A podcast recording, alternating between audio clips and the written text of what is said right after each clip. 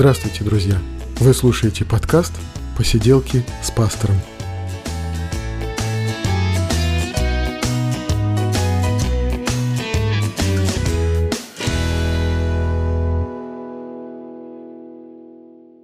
Привет, друзья! 58-й выпуск «Посиделок», и снова у нас в гостях Александр Владимирович Митрофанов, пастор, богослов и религиовед. Поехали!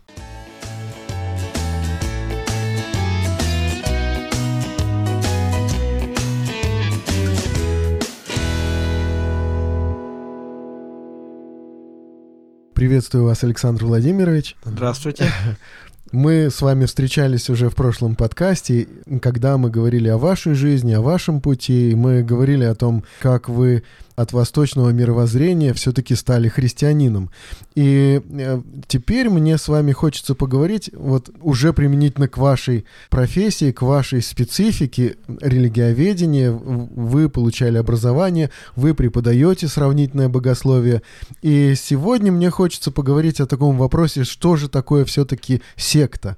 И мне кажется, этот вопрос важный, потому что э, зачастую это слово мы слышим именно как ругательство такое. Ругательство, адресованное к верующим людям, которые верят не так, как тот человек, который произносит это ругательство. И все-таки, что же такое секта? Мне хочется с вами поговорить об этом, обсудить этот вопрос. Да, есть такое, поэтому действительно здесь как бы трудно ответить на этот вопрос так просто и однозначно. Ну, мы можем начать с такого определения или дать какое-нибудь определение, а потом мы обсудим этот вопрос, да, более подробно. Угу. Итак, что такое секта, если начать с какого-то вот первичного, простого такого значения? Э, во-первых, здесь, наверное, вот что нужно пояснить сразу. Все-таки первоначальное слово секта, да, кстати, слово это латинское, надо сказать, э, оно не несло в себе заведомо какого-то негативного значения оно, как правило, означало, в числе прочего, некое течение да, или движение вот, э, внутри какого-то более большего движения, которое имеет свою какую-то особенность или уникальность, э, но при этом э, не имелось в виду, что это что-то плохое. Да? Ну, как это, в политическом смысле фракция. Ну, типа того, да. То есть это просто факт, да, что mm. вот оно чуть-чуть имеет свою особенность, все. А позже уже, да, то есть слово секта, она перекочевывает, собственно, в такой вот э, в церковный мир э, и начинает восприниматься несколько уже как бы иначе. Э, Но хоть, в христианском хоть... мире изначально, конечно, все, кто отличались, были... Да, назывались сектами. Хотя да. вот опять же, э, очень долгое время слово секта, да, и сектанство, вот именно внутрихристианское, внутрирелигиозное, оно не воспринималось, опять же, однозначно негативным моментом. Потому что понятно, что, например, э, в любой крупной конфессии есть какие-то отдельные Э, внутренние движения, которые э, в той или иной степени там отличаются от э, каких-то более больших, например, да? Ну да. То есть, опять же, у нас не существует единого мирового католичества, у нас не существует единого мирового православия, ну, а, да, потому да. что если сравнивать русскую православную церковь там с греческой, ну да, даже с греческой православной церковью, тем более с грузинской или армянской православной да, церковью, да. тем более с коптской, например, православной церковью, да, и так далее. Вот. То есть вроде бы это все православие, но это православие очень разное э, в силу каких-то исторических причин, внешних причин, политических причин и так далее, и так далее. То есть везде есть своя разница, и по сути, э, ну, как бы это и есть сектанство в первоначальном смысле этого слова. Ну, как бы казалось, да, вот э, христианство казалось при всей такой нетерпимости к иной мысли, тем не менее, ведь были, да, антиохийская школа, так называемая, да, или Александрийская школа, которые различались кардинально к подходу да. толкования Священного Писания, и дальше это проецировалось буквально на все мышление, на все мировоззрение христиан. Да, и причем, что интересно, тех же, например, Александрийцев, да, или антиохийцев можно было бы назвать вот секта, да, то есть вот именно в первоначальном значении этого слова. Но проблема сейчас заключается в том, что вот это первоначальное значение, к сожалению, мы утратили, ну, по крайней мере, вот из живого обихода нашего, да, и поэтому уже сразу же, слыша слово «секта», мы сразу понимаем, что речь идет о чем-то однозначно плохом, причем весьма плохом. Да, то есть у нас уже как бы такое чисто интуитивное восприятие, реакция, что словом секта ничего хорошего да. не назовут. Да, конечно. Вот. И здесь, к сожалению, это произошло, вот э, что интересно, на Западе слово секта, она продолжает сохранять, э, опять же, нейтральное значение или почти нейтральное значение, то есть там вот эта тенденция все-таки в большей степени сохранилась.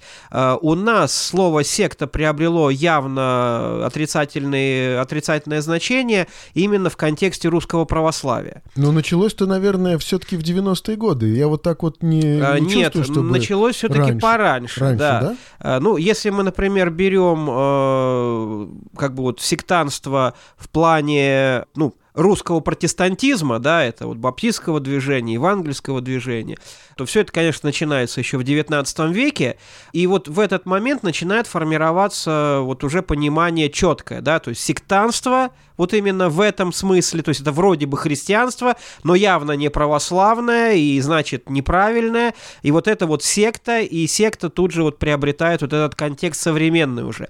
90-е годы они всего лишь как бы подняли опять эту традицию, да, и, наверное, ее все-таки даже усилили. Наверное, вот, да. э, потому что, например, даже вот еще дореволюционные исследования вот этого вот русского сектанства, да, это слово еще не было столь ругательным, что ли, да. то Но оно- были же и опасные какие-то группы там, да? Вот, да, э, и, и опасные группы, конечно, тоже были, причем явно такого еретического И характера. не только христианские, там, Э, скажем, Блаватская с ее учением ведь тоже в Да, да, каком-то да, смысле. да, разумеется. Но вот в том-то и дело, что слово секта начало использоваться именно как явный негатив и э, обозначая сразу же все не русско-православное, скажем Мгм. так. Вот, в том числе э, там и христианство, да. Ну, католиков еще как-то терпели, но именно терпели. Хотя... Ну, с католиками были сложные, тяжелые отношения Да, всегда разумеется. были. Поэтому как раз вот в нашем уже современном русском контексте слово секта приобрело понятие ересь. Да, то есть, по Ага. сути, эти слов... между этими словами в нашем русском контексте можно уже поставить знак равно. Хотя э, обычно я так понимаю, что э, ну, может быть, это касается только религиоведов или, может быть, отчасти политиков, когда к слову секта обычно добавляют там тоталитарное либо деструктивное, Э, да? да, И но- это как бы... Ну, вот что здесь нужно понимать. Дело в том, что если мы берем религиоведение как светскую науку, она подобными терминами не оперирует. Потому что, Мгм. еще раз, слово «секта» равно слово «ересь», да, а это сугубо термины богословские. Ага. Это не религиоведческие, они не научные, они именно богословские. То есть э, это как Но это раз... вот- тогда, когда мы подразумеваем именно вот, что секта — это ересь. да, ересь как не соответствующий истине. Но Мгм. слово истина, опять же, не религиоведческий. Да. То есть он не научный, да, это именно момент веры. То есть момент а, э, исповедания, момент отношения к ортодоксальному христианству и так далее.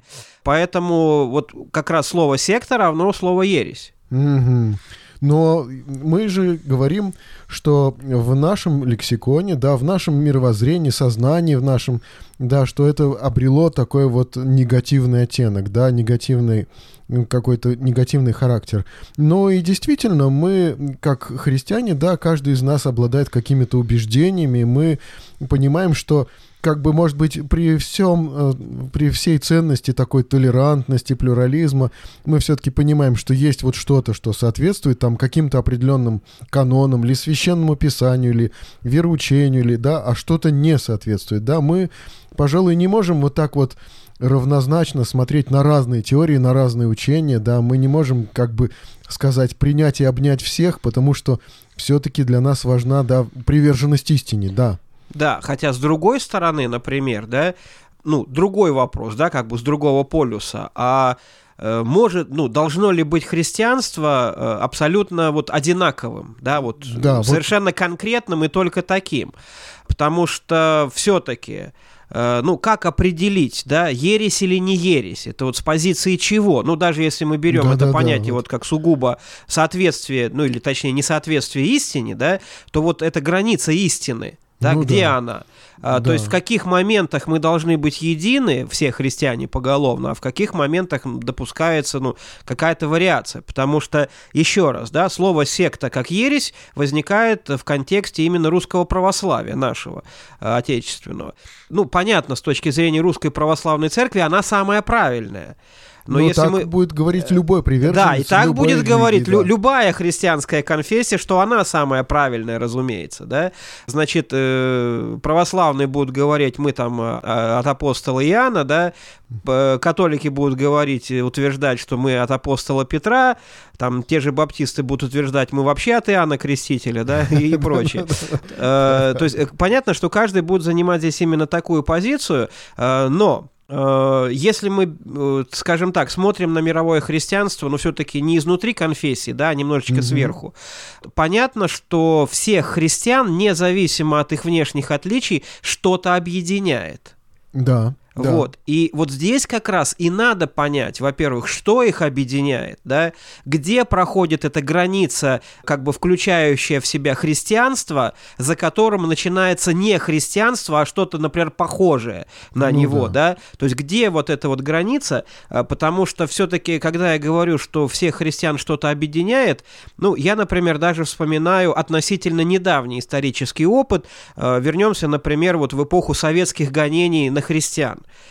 я да. в свое время, вот уверовав э, как раз вот в 90-м году, я прочитал целый ряд книг с большим интересом, потому что, ну, я, поскольку происходил из неверующей семьи, то есть для меня вот вся эта история даже отечественного христианства, ну, как бы это было совершенно незнакомой сферой жизни, и я вот очень интересовался, да, вот какая эпоха только что закончилась. И мне было очень интересно прочитать какие-то воспоминания, мемуары, да, вот тех людей, которые сидели за веру, вот именно именно пострадали за веру в Советском Союзе, да, и, соответственно, это там э, «Счастье потерянной жизни» Храпова, а, да, да, потом да. там воспоминания Германа Гартфельда, и еще, еще вот несколько подобных книг я прочитал, и везде я натыкался на одну и ту же картину. Христиане разных конфессий, оказыв, оказавшись там на соседних нарах, были безумно счастливы друг другу. Да, да. То есть вот как-то в да. этих условиях вот все вот эти какие-то внешние моменты, они просто уходили уходили куда-то, хотя при этом они не переставали оставаться, да, православным, баптистом, писятником, адвентистом и так далее. Но вот что-то вдруг их объединяло и совершенно не мешало молиться, поддерживать, выживать совместно.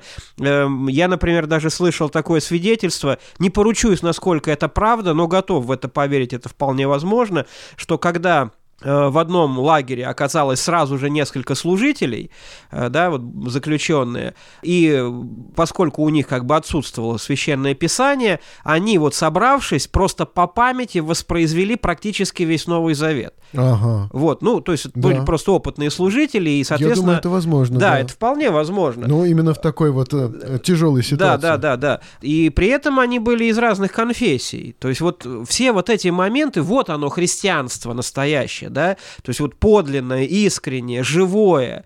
А, соответственно, все конфессиональные моменты, они вторичны, они второстепенные, они не являются ересью, да, это то, что может быть, но оно не должно мешать главному, скажем так, да. Но вот эти вот конфессиональные моменты, как бы, они вторичны, но при этом они еще не ересь. Ага. И вот действительно интересно провести границу, да, где же это, вот ересь, не ересь. И, наверное, здесь вот нам следует обратиться, вот чтобы просто четко и конкретно ответить на этот вопрос, следует обратиться уже к раннехристианскому опыту. Так. А, потому что э, ранняя церковь, вот именно ранняя церковь первого периода, она со всей очевидностью столкнулась с проблемой ереси. Потому да. что ереси возникают очень быстро, о них уже Павел пишет, например, в послании к Колосинам, да, то есть уже при жизни апостола уже начинается эта проблема. Да и фактически все богословие, в общем-то, появилось именно как ответ на ереси. Э, ну, не только в ответ на ересь, но и в ответ на критику. Не христиан, в том, числе, да. да, не христиан. То есть э, философскую критику, да, там, э, государственную критику, да, и так далее. Э, и, соответственно, вот проблема с ересью, она возникает практически сразу, и причем эта проблема, она э, очень усугубляется с самой ситуацией. Почему? Потому что нет э, нормального доступа к священному писанию. Да. Во-первых, очень многие христиане банально неграмотны, потому что многие из них это рабы, то есть это низшее сословие, это крестьяне, которые просто особо грамотой не владеют, но даже грамотные люди банально не имеют доступа к писанию просто потому, что его мало. То есть Ветхий Завет, он крайне плохо распространен, да, да еще да. он на еврейском языке написан. Новый Завет, он только собирается и вообще как бы еще даже никто не знает, что он появится, да, да он же появится. книгами. Да, отдельные послания. книги, какие-то послания, но опять же, что такое Новый Завет в первом веке еще никто не знает, да, то есть его не специально собирали там, да, планировали. То есть это как бы определенное вот действие Духа Святого, которое вот достигло э, своего некого результата в первой половине второго века. В первом веке, да, в начале второго века просто это, этого просто не было, да, как такового. А когда Новый Завет даже собрали, появился он, вот предположим, там, середина второго века. Но, опять же, как, какой доступ был к этой книге, если он, они ходили там в каких-то штучных экземплярах буквально? А в то же время люди пришли в христианство со своим наследием, э, тяжелым Безусловно, подчас. языческим, да, мирским да. и прочим, прочим, прочим. А, и тем более, и вот смотрите, да, то есть христианство, грубо говоря, начинается там в 30-м году, да, вот со дня Пятидесятницы. Весь первый век, 70 лет, писания практически нету. Есть доступы к каким-то отдельным посланиям, книгам, хоть как-нибудь там, хоть чуть-чуть там к Ветхому Завету, да. но вот массового доступа к Писанию просто нет. А зато это период безудержного творчества. Да, это творчество, это постоянная миссия. Да, да. Церковь все, все ширится, распространяется и так далее.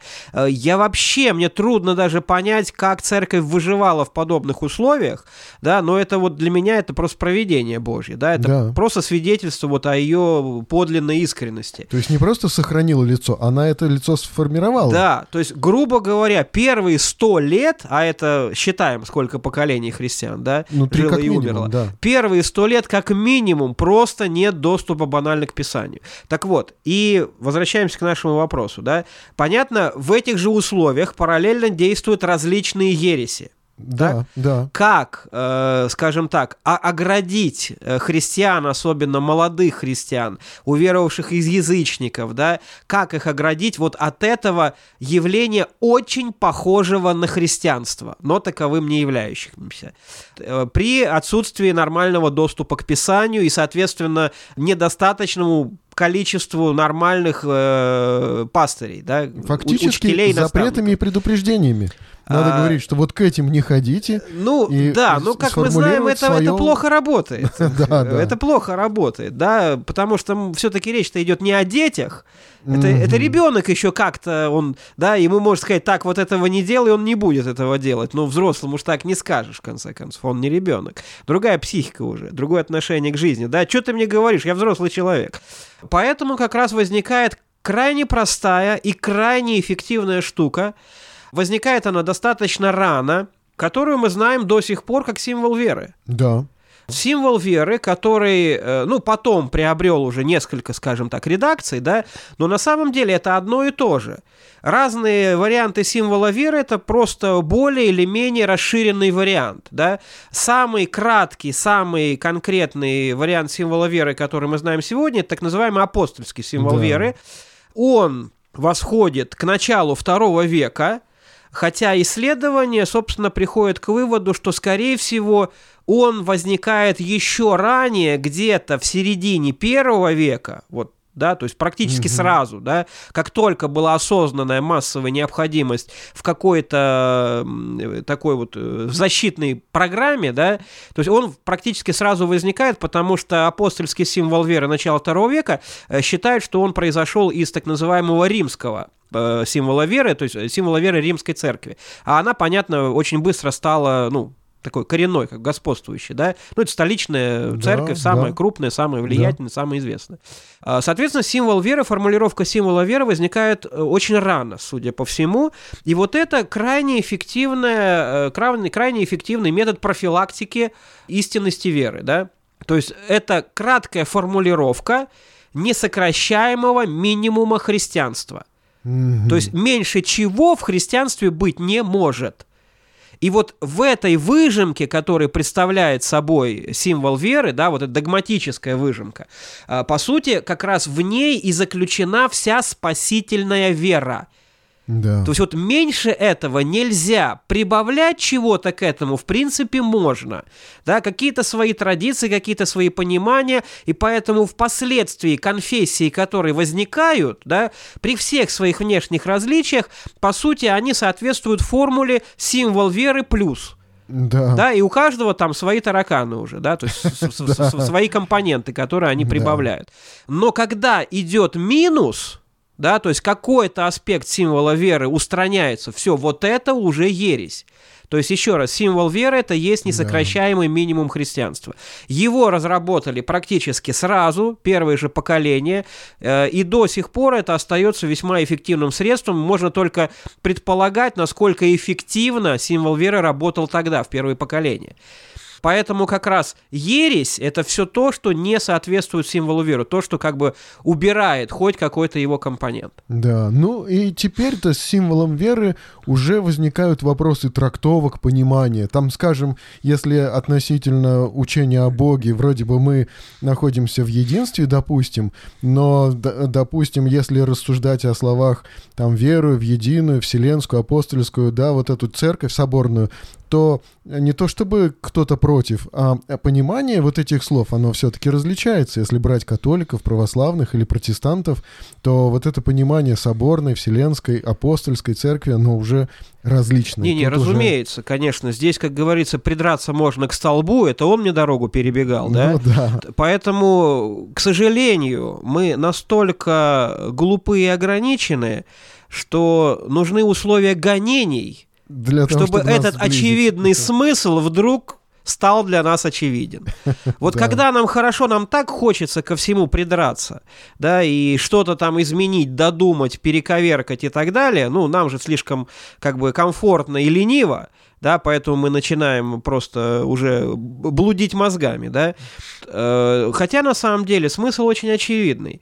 И если ты искренне как бы воспринимаешь формулировку символа веры, ты начинаешь понимать, что есть христианство. И что есть твое, традиционное, конфессиональное, да, то есть все вот эти вот второстепенные моменты, которые неотъемлемы от нашей реальной жизни, э, которые допустимы, недопустимо лишь путать их с главными. Вот, собственно, и все. Ну да.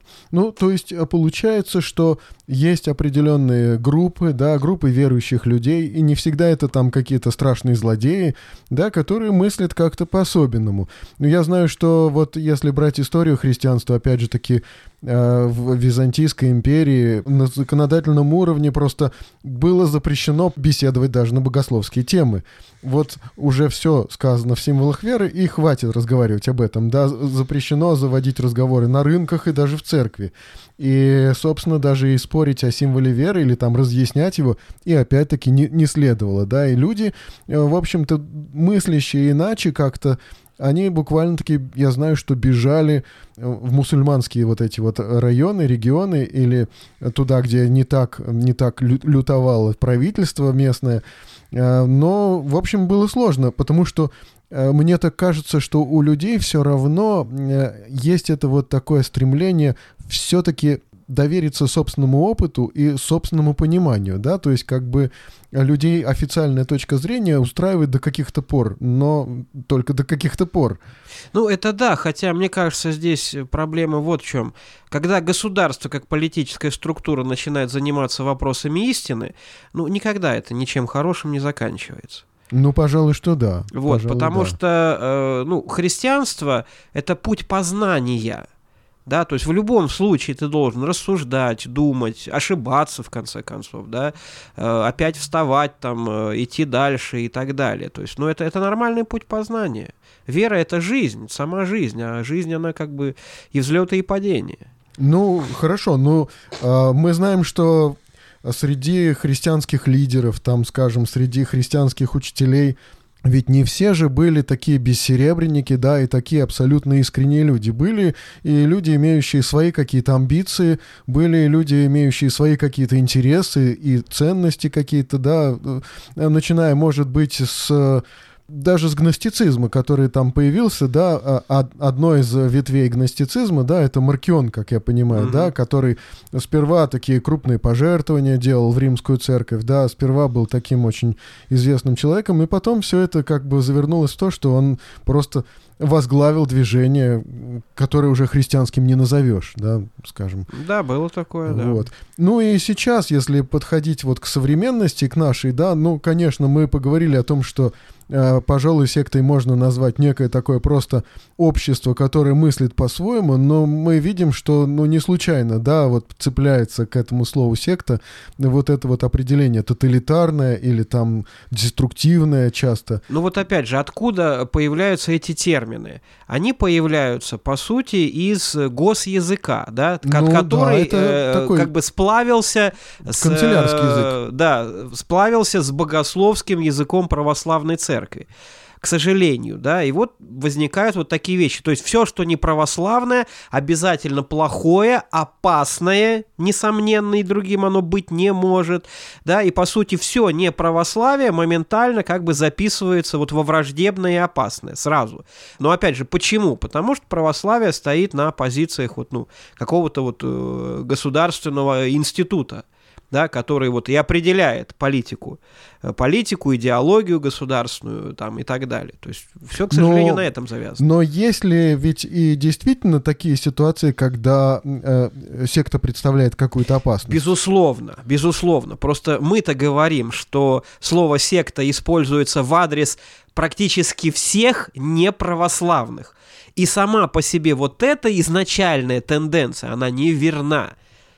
Так, хорошо. Но если мыслить уже э, как бы конкретными какими-то, да, вот какими-то конкре- конкретными названиями, конкретными понятиями и конкретными ситуациями, да, то есть э, если мы увидим, что на территории России все-таки существуют и какие-то такие, и тоталитарные в том числе, да, и деструктивные, может быть, в том числе. И не обязательно э, мы говорим о, о каких-то ответвлениях или каких-то вот... Э, не знаю, каких-то выражениях христианских каких-то идей, да, может быть, и не христианские секты, да, мы да, точно понимаем, что существуют, по крайней мере, мусульманские какие-то, да, секты, вот именно, не, я не имею в виду целиком э, религию, мусульманство, да, mm-hmm. но какие-то ответвления. Да, существуют какие-то абсолютно светские, допустим, да, какие-то э, кружки саморазвития какие-нибудь, да, которые приводят вообще человека в психиатрическую больницу или э, в нищету. Да, то есть какое-то такое что-то существует тоже, потому что в любом случае, когда появляется лидер, харизматичный лидер, может быть, там э, лидер с какими-то яркими э, возможностями, способностями, амбициями, да, то люди могут оказаться и в какой-то опасности. Хотя, э, ну, я бы не стал э, использовать слово секта к каким-либо светским таким вот моментам, потому что все-таки религиозное там и психологическое, да, это все-таки разные вещи. Ну, а если посмотреть, как, например, когда-то хочешь похудеть, спроси меня как. Гербалайф? Да, Гербалайф, да. Ведь э, какие-то признаки религии там существовали, да? Вот, вот так, тогда я, пожалуй, наверное, поясню еще один момент. Э, что есть религиозное и нерелигиозное? Так. Э, действительно, там, вот, например, такое явление, как Гербалайф, оно имеет в себе некие внешние, похожие на религиозные элементы да, то есть это угу. там что-то вроде вдохновляющей проповеди, да, это экзальтированная э, аудитория, да, которая да, верит, да, мы да, верим, да. да, что мы разбогатеем, похудеем, будем красивыми, молодыми, стройными и богатыми, да. Ну, действительно, что-то напоминающее. Но в том-то и дело, что это чисто внешнее подобие. А чем отличается религиозное от нерелигиозного? Если говорить очень просто, то религиозное э, от нерелигиозного отличается наличием религиозного опыта. Так. То есть связь с духовным миром. В религии есть сфера опыта. Если опыта нет, то это не религия. Ну, а, допустим, культ. То есть опыта нет, а поклонение есть. Смотря какой культ. В том-то все и дело. Есть культы религиозные, а есть нерелигиозные. Мы и можем это как назвать раз... это нерелигиозным культом. Да, то есть, по сути, это не религиозный культ. Его можно назвать культом, да, но он к, ре- к религии, собственно, не имеет отношения. Поэтому, например, если мы возьмем э, иллюстрацию вот из э, раннего Советского Союза, да, э, то есть, э, например, там, я не знаю, своя Библия есть, да, там, краткий курс ВКПБ, А, вот, ну, или, есть- или, или «Капитал Маркса», да, есть свои святые, есть свои мученики, Да, есть, да, да. есть свои мощи, До сих пор да, не вот, закопанные, да, вот. э, Этический кодекс. Есть свой институт, да, то есть все очень похоже, да, то есть даже вот ранний, да, ранний коммунизм, он очень как бы похож на религию, он очень много элементов взял из, из религии, из православия, в частности, да, плюс он ее как бы заменил в определенной степени, когда институт брака, да, там похороны да. и прочие моменты. Есть некое упование еще на какое-то Да, вот на, на- царство, на светлое вот будущее, да, на царство Бо- Божье на земле. Но это, это на самом деле чисто внешнее подобие. Потому что Мгм. это вот отличие религии от идеологии, да, как раз заключается в наличии или отсутствии религиозного опыта. Все-таки это не религия. это не значит, религия, это может похоже, быть что культ. это, да. Мгм. Ну, а э, если брать, например, там тоже, ну, тот же самый сатанизм, да, вот как э, некое такое Вот, вот, поклонение. э, и- Опять же, са- сатанисты бывают разные. Есть Мгм. сатанисты сугубо философского плана. Вот, кстати, например, э, там так называемая церковь сатаны Антона Лавея, да, ну вот он по большому счету такой философский сатанизм. Это э, чистая философия эгоизма, именно философия Ага. эгоизма. Э, а есть сатанизм оккультный. То есть там, где действительно вера, там, где есть э, духовные практики и общение с духовным миром. А вот э, с чем-то таким вы лично сталкивались? Э, Я знаю, что как религиовед вы интересовались вот конкретными вот такими вот группировками, э, а- общинами. Ну, в самих группировках я не был. Все-таки Так. оккульт, оккультные сатанисты это люди очень закрытые. Э, Поэтому целенаправленно я с ними общения не искал, как-то вот мне это не нужно было. Но тем не менее, все-таки на улицах иногда можно встретить таких людей, которых вот видишь, что вот, вот ходят такие прям с перевернутыми крестами. Э, Да, молодые люди, но да, дело они в том, что вот эта вот внешняя молодежная атрибутика, интерес к э, вот этой вот черной мистике какой-то, опять же, он еще не предполагает, собственно, наличие именно веры. Да, то есть вот религиозного опыта, потому что для того, чтобы получить религиозный опыт, это, это не просто так. Не, ну, если судить вот с точки зрения христианства, как вот формально, да, скажем, э, Петр отрекся от Христа, да, вот это было формальным таким просто военной хитростью такой формальной. Тем не менее, это было абсолютно полноценное отречение. Но- То есть иногда вот такие формальные да, действия согласен. приводят к плачевным результатам. э, Петр отрекся от Христа, зная, кто такой Христос. Да. Нельзя отречься от Христа и не зная Христа. Да, но я про то, что иногда вот э, такие формальные действия, да, вот э, они влекут э, конкретные последствия, да, вот. Нет, нет. Все-таки, скажем так, э, потерпеть кораблекрушение в вере, да, выражаясь языком Павла. Можно имея веру, да? Да, можно только имея веру. А если ты не имеешь веру, как ты можешь от нее отречься или исказить или что-нибудь еще? Поэтому э, очень большой процент вот этого вот молодежного интереса к сатанизму, раз уж мы о нем заговорили, это именно такой сугубо философский интерес вот в плане философии эгоизма. На самом деле философия эгоизма, как раз которую Лаве излагает в своих книгах, вот та же сатанинская Библия, например, да, из- известный его труд, э, это, честно говоря, штука очень привлекательная, особенно для молодежи. Да, то есть э, то, что у тебя на сердце, делай потому что это правильно. Э, Будь богатым и знаменитым, потому что это для тебя хорошо. Поступай с людьми по справедливости, потому что это правильно. Э, Расти хороших воспитанных детей, чтобы они о тебе в старости позаботились.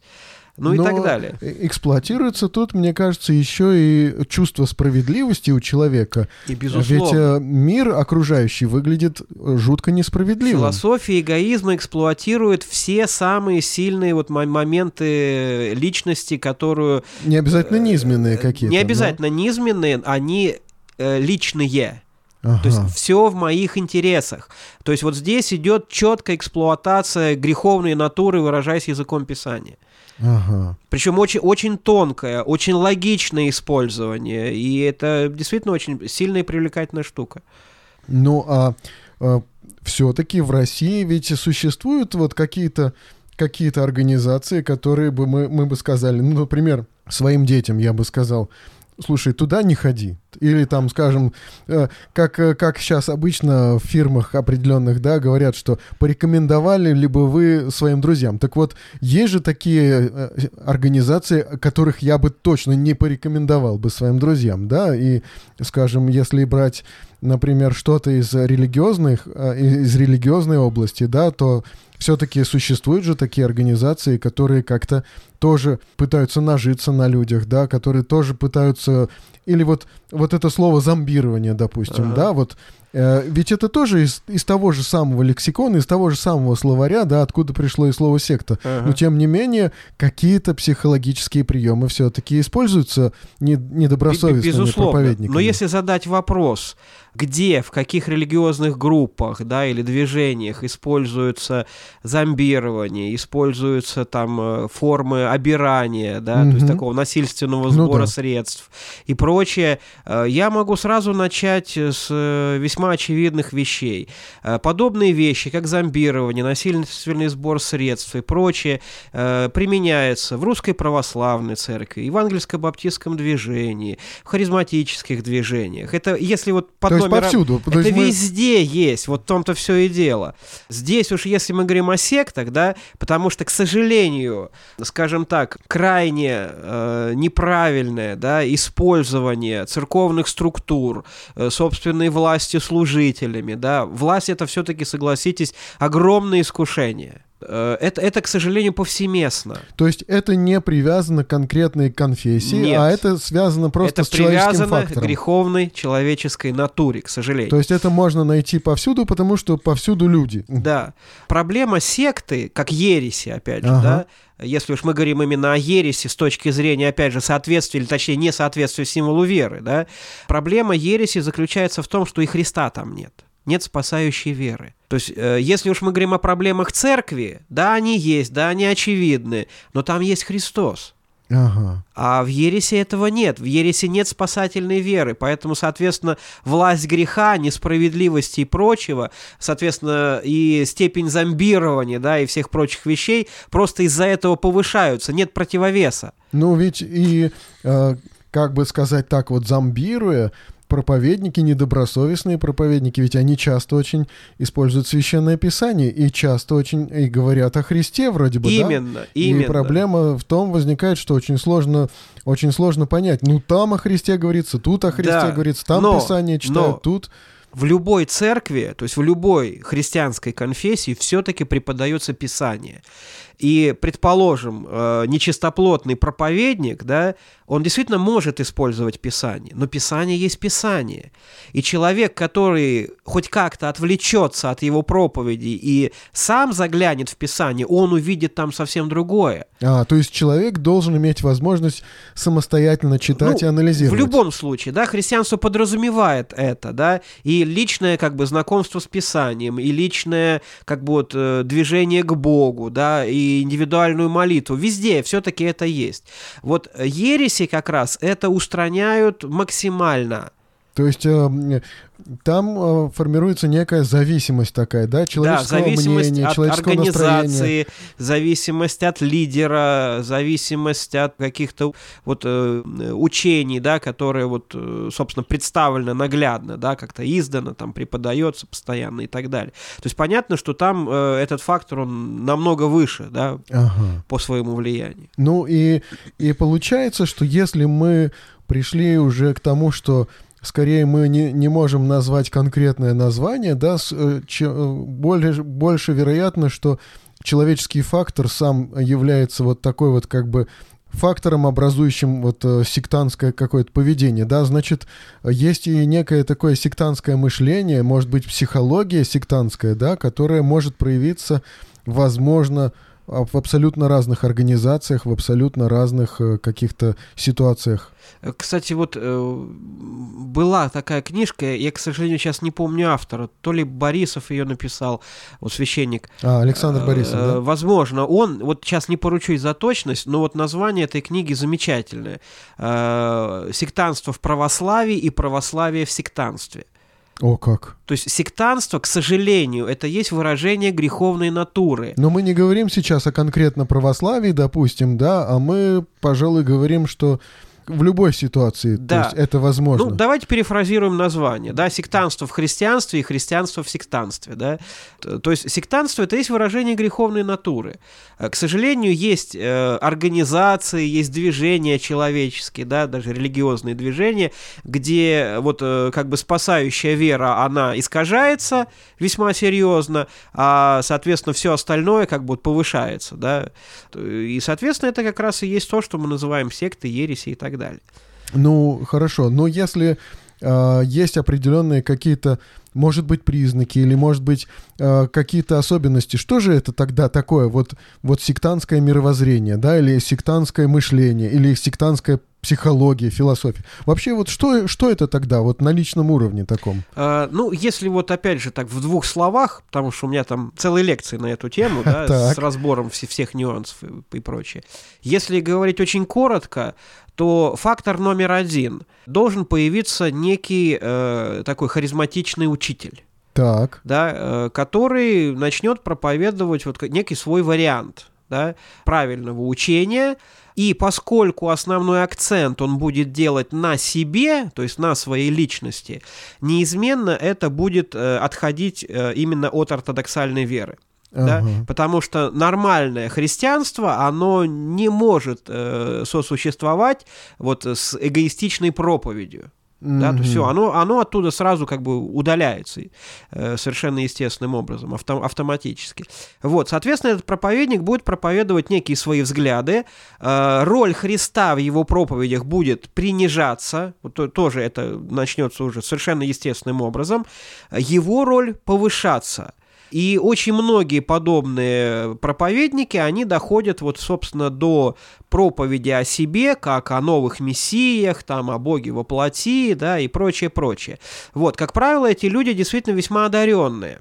Да? Ну, опять же, если мы говорим о серьезных сектах, ересях, то, конечно, их создают люди весьма, весьма одаренные да? Ну, да. от природы. Да? Это прирожденные лидеры, это хорошие психологи, это великолепные проповедники, ораторы. Да? То есть, как правило, это люди весьма одаренные. Ну, если мы говорим о каких-то чисто внутрицерковных проблемах, когда какая-то группа там от церкви откололась, ушла, и, понятно, просуществует она там, ну, не знаю, там какие-то годы всего лишь. Ну, да? ведь она же может и не откалываться, она же может продолжать существовать.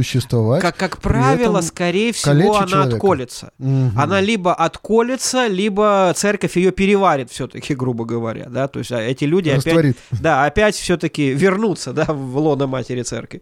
Вот, либо то, либо то. То есть существовать вот в таком полуподпольном виде долгое время невозможно. Произойдет либо раскол, уход, да, либо все-таки они вернутся обратно. То есть вот, э, соответственно, как бы ересиархи вот этого уровня, да, понятно, это уже не столь одаренные люди, то есть их максимум хватит увести из церкви там пару десятков человек, грубо говоря, да, э, и, соответственно, эта группа просуществует какое-то время всего лишь, пока он жив, да, или пока там mm-hmm. э, не протрезвеют те, кто ушел, да, потому что все-таки, ну, ну, кем бы он себя не представлял, но он не Мессия, он не Христос, да, что он этим людям даст, э, кроме какого-то краснобайства там, например, да, ну, да. вот, поэтому на таком уровне, как правило, как бы про проблема долго не существует, да, то есть эти люди как бы или уходят в мир, или возвращаются в церковь, но вот момент отрезвления наступает. Если мы говорим о крупных организациях, да, вот уже там, там свидетели Иеговы, я не знаю. Ну вот Мун, да? Э, да, потом Мунисты, потом последователи Виссариона, церковь церковь последнего А-а-а. завета, э, мормоны те же самые, церковь Иисуса Христа святых последних дней. Э, там Богородичный центр, например, да, это уже православный, вот именно православная ну, как бы, секта. Как бы, да. скорее, православная, да. Вот, ну, то есть они вышли из ну, православия, да. в том-то все и ну, дело. Да. То есть а у них как бы вот эта мариамистская ересь, так называемая, где роль Марии поднимается фактически до спасительной, ну, это явная ересь. Ну, вот именно наша отечественная уже, можно гордиться. Э, такого вот отечественного разлива. То есть вот, э, собственно, там как раз вот, вот, этот, вот эти процессы начинают происходить, да, то есть вот личность некого лидера, она начинает где-то вот как бы затмевать, да, и роль Христа, ну, э, да. э, учение Писания, да, то есть все это затмевается, все это подменяется, потому что по большому счету любая ересь она начинает заменять Писание, начинает заменять Библию. Э, даже если Библия вроде бы существует, люди э, в первую очередь осваивают какую-то литературу этой секты, которая возникает. Да?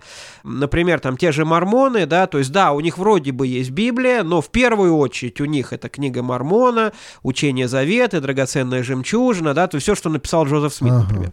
Вот, э, у свидетелей Иеговы то же самое писание Чарльза Рассела, да, то есть его изучение писания в шести томах, вот это надо изучать, вот только через призму этого можно правильно понять писание, поэтому не спеши читать писание, вначале изучи то, как его надо понимать. Ну и так везде абсолютно, да, то есть личность э, лидера, э, его учение, э, вот эта вот система на, на, наставления, принижение роли писания, принижение роли Иисуса Христа, э, соответственно, возникновение замкнутой вот этой вот системы взаимоотношений иерархичной, да, ну, да. где иерархия уже, по сути, преподносится как некие духовные уровни, и просто так ты там не перескочишь, да, то есть это вот замкнутая организация такая вот именно деструктивного типа, да, а куда человек, попадая, тут же, ну, по сути, в ней растворяется, да, он становится частью вот этого как бы механизма. И уже э, достать оттуда человека довольно сложно.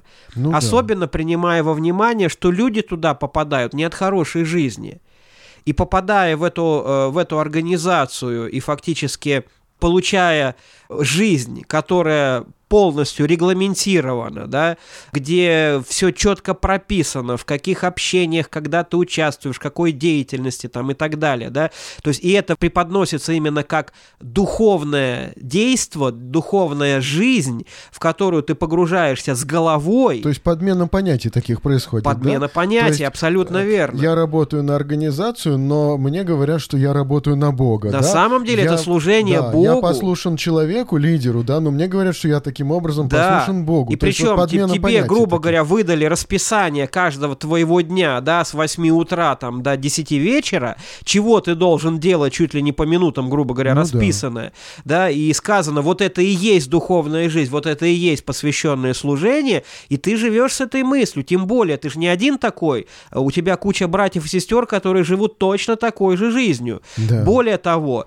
ты в эту систему, да, попал откуда? из жизни, где ты нафиг никому не нужен, да. Да? Э, где ты не знаешь, чем заняться, ради чего ты живешь, где тебя на работе гнобят как хотят, и ты получаешь за это копейки, не видя смысла своего существования, понятно, что там тебе лучше. Да, ну, и, есть... и поди такому человеку докажи, что ты неправильно веришь. То есть э, при всем э, том, что есть некий харизматичный лидер, имеющий свои интересы определенные, да, и свои какие-то методики, может быть, отработанные уже, да, есть еще и также человеческий фактор, есть человек, который нуждается в том, чтобы кто-то за него все решил, вот, который нуждается в том, чтобы его одобрили и оценили, вот, который нуждается видеть себе подобных, одинаковых с ним, таких же, как он, людей, да, и что-то делать вместе с ними и, и переживать вот это вот единство и близость других людей, да, и вот это, это все внутри человека, да, и, и это чувство, опять-таки, несправедливости и обиды на окружающий мир, и чувство опасности и необходимости, да, вот какой-то определенности, да, все это эксплуатируется очень активно. Да, да и причем это, это же естественные вещи человека, абсолютно. Да, естественные потребности, да. ну и подчас действительно человек с какими-то реально проблемами, да, с, с комплексами, которые из детства еще, может быть, идут, и тут они как бы находят такое воплощение. Сейчас же уже много довольно-таки книг появилось, отчасти художественных, да, которые вот описывают вот это, вот это состояние, ситуацию, и э, можно сказать, что вот все очень серьезно, да, и это очень серьезно эксплуатируется, и человеческие какие-то действительно ну, проблемы, с которыми человек приходит, и они да. усиливаются, пожалуй, да, то есть вот это вот желание кому-то принадлежать, э, э, чтобы кто-то тебе подсказал и, и руководил, и направил, да, и вот это желание, оно И превращается... Снятие, кстати, себя ответственности. Ну да. То есть я просто выполняю то, что мне говорят. Есть именно духовный наставник, он знает, он решает. Э, Мне можно уже не напрягаться, не сомневаться там, ну и прочее, прочее. Конечно, А потом, для многих эти моменты, они очень привлекательны. да, а потом и чувство какой-то исключительности. Пожалуй, Да, можно да. посмотреть на свидетелей Иеговы и увидеть, как вот это вот, что вот мы там спасемся, да, а остальные погибнут, и вот это вот все, вот это предвкушение какой-то какой-то вот грядущей такой расправы над э, еретиками с их точки зрения, да, и какого-то торжества собственных убеждений, оно вот как бы тоже играет роль. Да, да. Ну, хорошо. Ну, а вот те организации, где, где вы уже оказывались, да, например, как э, человек, который интересуется различными религиями, да, различными культами, вы, вы вот на что посмотрели и что увидели? У вас была такая личная какая-то встреча? Ну, были, конечно, да, мне А можете интересно. рассказать об этом? Ну, честно говоря, я посещал э, ря- ряд общин, ну, какие-то посещения, как бы, они заканчивались, ну, ничем особенным, да. Почему? Потому что ты туда попадаешь на каком-то таком вот э, предварительном официальном уровне, А, По- Понятно, что с тобой как бы просто вот общаются совершенно нормально, да, там и так далее. Но были... То есть вы договаривались с кем-то из там лидеров, Ну допустим, да, что, что, вы придете, этом роде, посмотрите, да. послушаете? Вот. По- Понятно, что как бы на этом уровне, то есть в прихожей, да, ты, те, те ничего особенного-то и не показывают.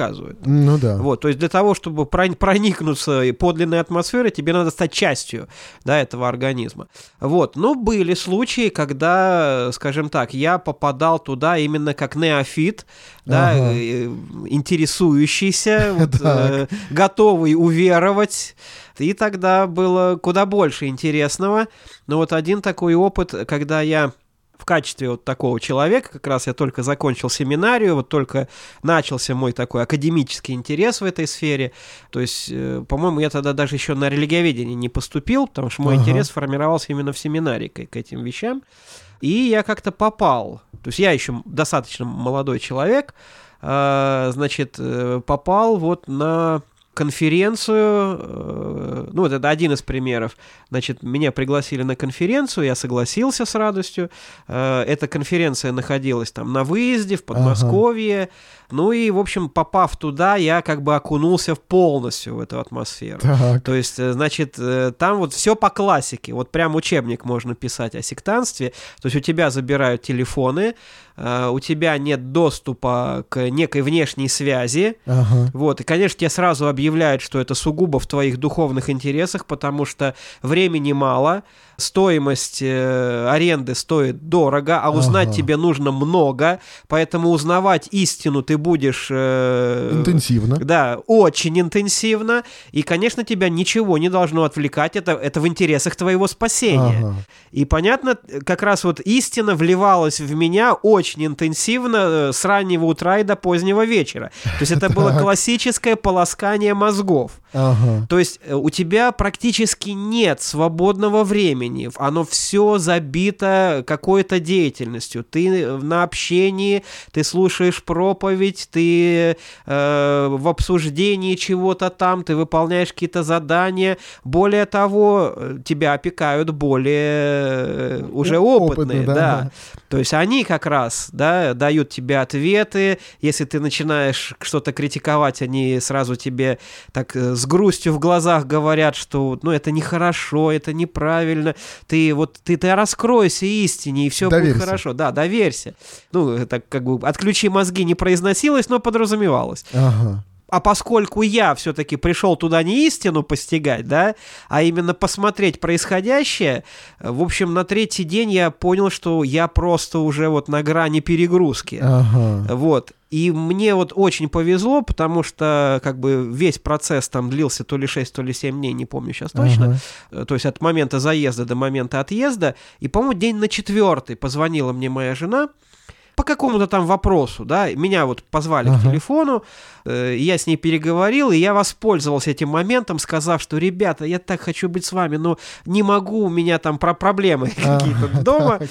В общем, я воспользовался этим моментом и, и позорно бежал. Но когда я приехал домой, жена посмотрела на меня и спросила, что там с тобой делали. Ага. То есть я реально был, я вот был как бы психологически я был опустошен. То есть вот ну, такое конечно. давление да, на человека, который заранее приехал э, не воспринимать это, мне было очень тяжело. И это было для меня очень интересным уроком. Ну и все же вы же не так как бы откровенно не спорили с ними, я так думаю. Откровенно да? не спорил, хотя mm. пытался, но это было абсолютно бесполезно. То есть, скажем так, пересилить вот, э, ну, сам потенциал, да, против угу. которого ты там восстаешь, тебе даже ничего не говорят, ты просто не можешь ничего сказать. Ну да, ну то есть это состояние усталости такой и состояние это, это как состояние бы вымотанности против, э, было. многих, да. Да. Вот, то есть сама по себе атмосфера, то есть она уже вот такая, да, то есть она, она рассчитана только на то, чтобы воздействовать на тебя. И э, на э, фоне физической усталости, потому что встаешь рано, ложишься поздно, и весь день это вот сплошное вливание, да, угу. вот этой истины в ну тебя да. самыми разными способами и формами, противостоять этому крайне тяжело. То есть это, это вот совершенно классическое нейро, нейролингвистическое программирование, зомбирование вот, фактически. Вот чувство вины какой-то, да, вот когда человек э, там с чем-то не соглашается или там э, какие-то ситуации возникают, когда он, э, скажем, не может или не в состоянии там выполнить какие-то поручения. Чувство вины в этих случаях эксплуатируется? Вот, вот ну, кстати, вот это как раз самые, наверное, распространенные методы психологического воздействия, да, то есть э, метод там противопоставления коллективу, да, посмотрите ну, да, ну, все да. на Васю, никогда так не делайте. Потом метод психологического давления, а, ну да, психологического давления, эксплуатация чувства вины, например, да, то есть как тебе не стыдно, вспомни, в каком состоянии мы тебя подобрали, а сейчас ага. ты э, плюешь нам в лицо своим да, братьям да, да, и сестрам, которые тебя там выходили, да, и прочее, прочее. Вот ты такой один умный, а мы тут все дураки, понимаешь, да? Вот, э, то есть, ну, это все вещи такие, которые используются повсеместно. То есть, понятно, секты вот подобного формата, да, они э, в любом случае берут их на вооружение, потому что для них это, э, ну, нормальный метод, да, но подобные методы, к сожалению, встречаются везде, в том числе и в церквах, их, в общем, достаточно. Но все-таки, если говорить о христианстве, то христианство, оно прежде всего э, дает человеку возможность выбора. И мне кажется, что с этого вот буквально вся Библия с этого начинается, да, дерево познания добра и зла, как возможность отказаться от того рая, который вот на тебя свалился, да, но ты не выбирал, вот, пожалуйста, тебе выбор, да, и, и Библия начинается с истории о выборе, да, и фактически мы видим, что все христианство, да, в какой-то момент, когда человек приходит к Богу, э, то э, получает определенную радость, да, получает какие-то чувства, переживания, а потом вдруг Бог умолкает. Опять-таки для того, чтобы у человека возникла эта возможность выбора, да, чтобы человек решил для себя, он где с кем и как он собирается строить свою жизнь дальше, да, то есть вот это вот чувство выбора и чувство ответственности, которое, кстати, ведь и не только в протестантизме, но протестантизм, мне кажется, наибольш, в наибольшей э, степени как бы вот с этим чувством ответственности и самостоятельного выбора работает, да, но он повсюду в христианстве, да, вот это вот выбор, личная ответственность, да, и э, личные решения, которые человек должен принять. Ну, вот, кстати, кажется, наверное, это... я бы даже вот сказал, что это право на искреннюю ошибку. Ну и право на ошибку, и, и, да. Что интересно, вот, например, даже если берешь вот наше русское православие, да, если, предположим, на каком-то вот бытовом церковном уровне, да, даже этого и не видишь, то приобщаясь там к святоотеческим преданиям, да, вот в жизни этих людей ты уже это видишь что это искренние христиане, да, которые э, пережили некий личный опыт встречи с Богом, общения с Богом, которые ошибались в том числе, падали, вставали. Вот у них как раз это живой опыт. Ну вот повсюду я бы сказал, что все конфессии, вот такие вот, ну, настоящие христианские конфессии, с которыми встречи лично в моем опыте были, да, там повсюду встречаются искренние, настоящие верующие люди. Правильно, да, и... потому что это, это там христианство. Да. да. То есть там есть вот этот несокращаемый минимум, там есть спас, спасающая вера. И, пожалуй, противопоставление себя остальным, да, противопоставление себя как знающего какую-то уникальную какую-то э, и э, такую вот сокрытую от всех тайну, да, это вот, пожалуй, тоже может быть один из признаков такого вот сектанства, сектанства в мышлении, да, что вот я что-то знаю, я что-то такое уникальное получил, чего ни у, ни у кого больше нет, да, или в других каких-то общинах, конфессиях, может быть, да, группах этого нет. Вот, может быть, с этого, да, как-то оно начинается. Да, вот. хотя э, на самом деле, наверное, действительно мы в церковной жизни часто забываем момент, который вроде бы писанием э, не озвучивается конкретно, но мне кажется, очень подразумевается. Если ты считаешь себя духовным, покажи это. Ну да. То есть да. не надо об этом говорить, не надо об этом молчать, да, считая себя там духовнее остальных. Покажи это. То есть, ну, продемонстрируй. Да. Кто ты на самом деле. Да. Хорошо. Спасибо большое за этот разговор. Я думаю, что он полезен, интересен.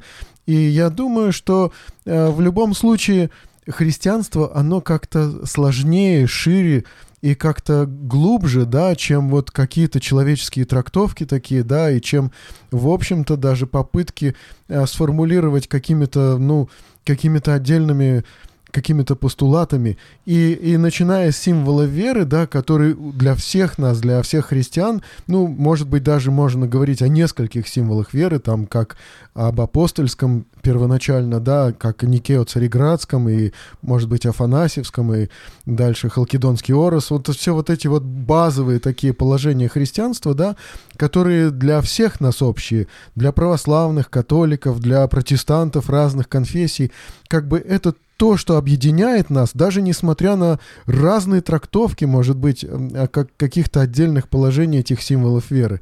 Да, то, что нас объединяет, и оно должно давать нам возможность как-то больше чувствовать причастность к этому огромному христианскому миру, да, чем пытаться выгородить себе какой-то замкнутый уголок, да, в котором бы мы построили свои порядки, да, и в котором бы э, все были одинаковые, абсолютно похожие друг на друга и поддерживали друг друга тем самым.